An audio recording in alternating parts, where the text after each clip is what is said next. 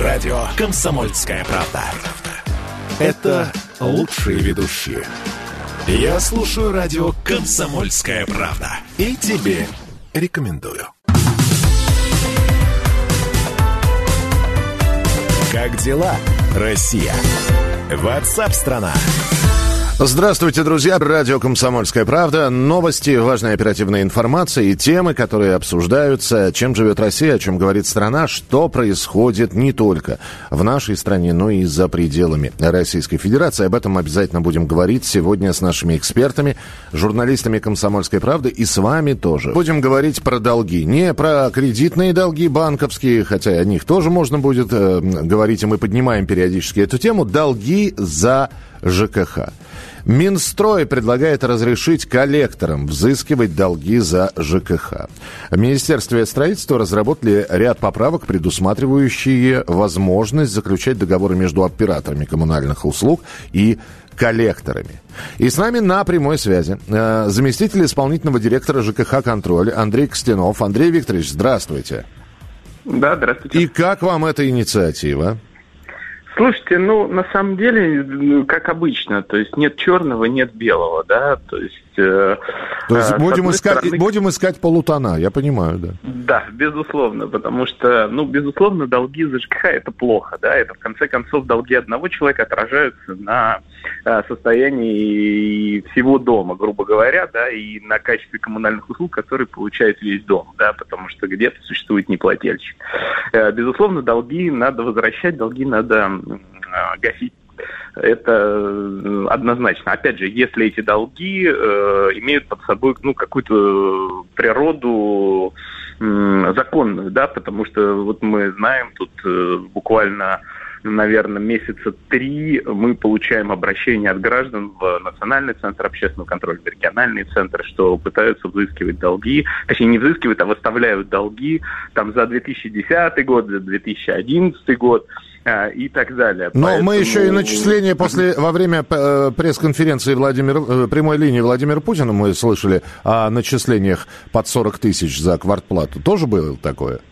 Ну и такое тоже было, да, безусловно. Ну, э, смотрите, на самом деле, да, вот как я говорил, нет черного и белого. То есть, э, с одной стороны, безусловно, надо взыскивать, э, безусловно, долги надо оплачивать, с другой стороны, где наши коммунальщики были, которые там 3, 4, 5 лет не пытались каким-то образом эту ситуацию решить. То есть Э, у них есть все законные средства для этого. Да? Это ограничение предоставления коммунальных услуг, это приостановление тех или иных коммунальных услуг, да, по которые вообще можно применять уже там, с, начиная с момента накопления двухкратного э, среднего там начисления да, за ту или иную коммунальную услугу. В результате у нас э, там управляющие организации не занимаются этим вопросом, ресурсоснабжающие у нас организации не занимаются этим вопросом. Ну, давайте передадим э, там коллекторские агентства. Хотя на самом деле, когда у нас были существенные изменения и принимался 230 федеральный закон о коллекторской деятельности, специально долги по ЖКХ были выведены там в отдельную категорию, которая, э, которая не позволяла организациям жилищно-коммунального комплекса эти долги продавать. Да? Говорить о том, что э, таким образом э, ну, э, ресурсоснабжающие организации не могут там какие-то инвестиционные программы реализовывать. Ну, я, честно говоря, сомневаюсь, что коллекторы будут покупать долги у ресурсоснабжающих организаций по номиналу. Как правило, вот в случае с банковскими, с долгами по кредитам, с долгами перед микрокредитными организациями, такие долги выкупаются ну, За очень долгов, дешево, да? ну, ну понятно. Да, да, с хорошим дисконтом, да, да, да, поэтому... А, Андрей, скажите мне, пожалуйста, ну вот когда мы говорим про коллекторов, все-таки э, в первую очередь про банковские долги, про кредиты, мы, и мы понимаем, что там человек может отключить телефоны, сменить место жительства и так далее, и его, значит, и он может не реагировать на звонки из банков, и вот банки обращаются к коллекторам. Когда mm. мы сейчас говорим с вами про сферу ЖКХ, возникает один вопрос вопрос. Слушайте, но хорошо, человек не оплачивает э, свет. Но я знаю, насколько есть блокировка счетчиков. Я знаю, что э, там э, ставят заглушки в трубы и так далее. Ну, то есть делают человеку некомфортной жизнь, вот, до тех пор, пока он не погасит, не погасит долг за жилищно-коммунальные э, услуги. Потому что человек живет, живет, долг копится, копится. Вот он человек. Но неужели сами э, представители управляющей компании не могут разобраться с должником?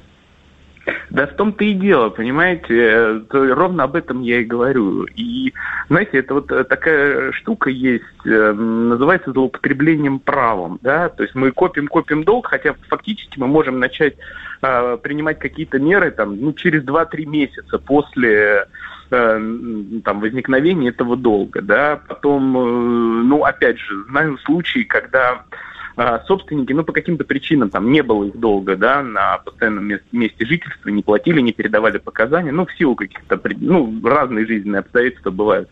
Они приходят в управляющие организации и говорят, давайте, вот мы готовы там в рассрочку оплачивать, да, то есть начать платить текущие, плюс там в рассрочку оплачивать предыдущие долги. Давайте, давайте заключать соглашение, давайте это делать. Тоже, ну, не все на это идут. Вот. В результате давайте продадим с большим дисконтом долги и будем считать, что ну вроде все хорошо. Вот. А с другой стороны, да, ну мы говорим, давайте будем продавать долги. Тоже хорошо, но а, давайте продавать долги десятилетней давности. Ну, а как их взыскивать-то? Ну, будет долг, он будет числиться, да, но его даже в суде уже не взыщешь, потому что я прихожу на первое заседание суда и заявляю о ходатайстве о том, что пропущен срок исковой давности, который у нас по этим долгам составляет три года. Андрей, финальный вопрос. Скажите, пожалуйста, здесь слушатели интересуются, дескать, вот э, мы сейчас обсуждаем коллекторы, а надо обсуждать, почему люди не платят. Вот расскажите, почему люди не платят? Слушайте, ну разные ситуации. В большинстве своем. А, слушайте, ну, наверное, нет э, такого какого-то общего тренда. Ну, безусловно, есть люди, которые не платят в принципе, да, которые считают, что у нас вода это э, недра, а недра принадлежат всему народу, поэтому мы платить не будем за воду, да. А то, что эту воду надо очистить, подготовить и доставить на квартирный дом, но об этом как-то забывают, и они не ходят э, на речку с ведром. Вот, э, такое бывает. Бывают действительно трудные жизненные ситуации, надо не забывать о том, что если у вас там в среднем по России, да, там совокупный доход семьи, а плата за, за содержание, текущий ремонт, за коммунальные услуги, ну, за жилищно-коммунальные услуги в целом составляет там больше 22% а, от совокупного дохода, вы можете обратиться за субсидией, угу. да. А, бывают ситуации, когда действительно там, ну вот по каким-то причинам там пропустил передачу показаний приборов счета, вам начали выставлять по нормативу, вы там ну не уследили, банально, да, но это тоже все а, гасится. Бывает такая штука, вот о чем я говорил, начинает выставлять долги там десятилетней давности. Ну, я действительно вот э, очень сомневаюсь, что у людей сохраняются квитанции об оплате за 10 лет.